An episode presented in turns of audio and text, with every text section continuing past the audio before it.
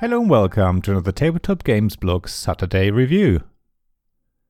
Progress was slow, but it was very satisfying seeing the little pea seedlings grow and then, eventually, flower, before finally producing pods that slowly swelled up to bursting with new peas inside. We carefully crossed different plants in the hope that it would create new varieties, and over time we were able to predict the height of the plants, its flower color, the pod color, as well as whether the peas were smooth or wrinkly, based on their parentage. We were finally ready to work out each plant's genotype by Genius Games. The theme is wonderful. It's the first game I've come across that puts the science of genetics at its heart, using Gregor Mendel's famous experiments with pea plants as its setting. The game even comes with a 12 page A4 booklet that explains the science and how it is represented in the game. So you're encouraged to read and learn more about the observation of the pea plant's visible characteristics and how their change in the plant's offspring led Gregor to think about the possibility that their underlying characteristics that we now call genes.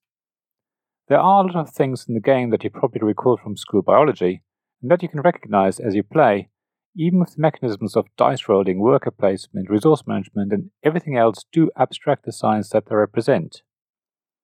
Each round of the game consists of exactly the same three phases, which wonderfully emulate Mendel's work of sowing peas, waiting for them to grow, then carefully crossing only specific plants, waiting for the first light flowers to mature into pods, before starting the whole process all over again. Each round feels like a gardener's year. At the same time, you also feel the limitations that Mendel had to work around. You start with only two plots for planting and only one plant to grow. There are only five rounds in Genotype, and to start with, you only have three actions you can carry out per round. So you have to really make sure that every decision you make is the right one. Of course, like in nature, there's also a lot of randomness. You are at the mercy of the pea plant cards available. They are cleared out and reset each round, so if you don't grab the plant you need there and then, you won't see it again. There are also dice in this game which decide what traits on a plant in your plots you can cover up, which is the main aim in the game, because once you have covered up all the traits, you score that card's points. However, None of the randomness feels like it's taking over the gameplay. It feels more like the randomness in nature. You have to work with it and not against it. The randomness never really breaks your plans, but is more there to delay you and force you to think of alternative ways of achieving what you need. And there's usually another way of getting what you're after. Overall, Genotype is a lot more about tactics than an overall strategy, not only because of the changing cards available to you in the dice, but also because action spaces are most limited to one player, or if they're not limited, they get more expensive if you're not the first to go there. So you're constantly forced to decide what to do first and what can wait until later. At the same time, though, there are a lot of action spaces to choose from.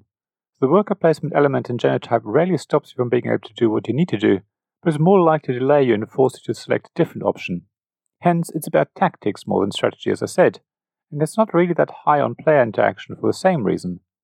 Despite of all these pressures of deciding what to do when finding solutions to the problems the game presents to you, and the planned action that the worker placement slots create, Genotype actually feels quite gentle and slow.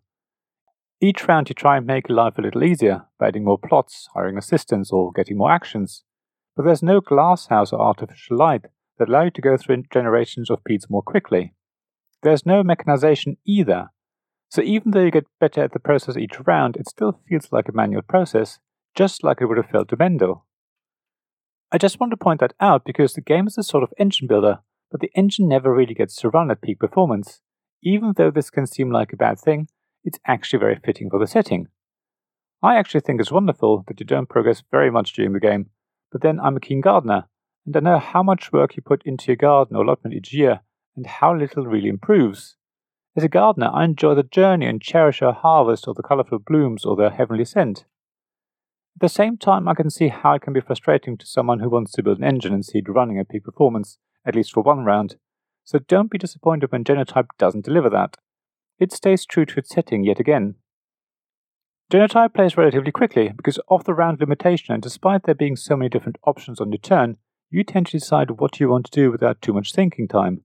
So, if you're looking for a game that you can play as a family and that does a good job of teaching you about the beginnings of genetics, then I can highly recommend Genotype to you. Thank you for listening to this Tabletop Games Blog Saturday Review podcast. Please check the description below for links mentioned in this episode, as well as to the written version of this article on the blog.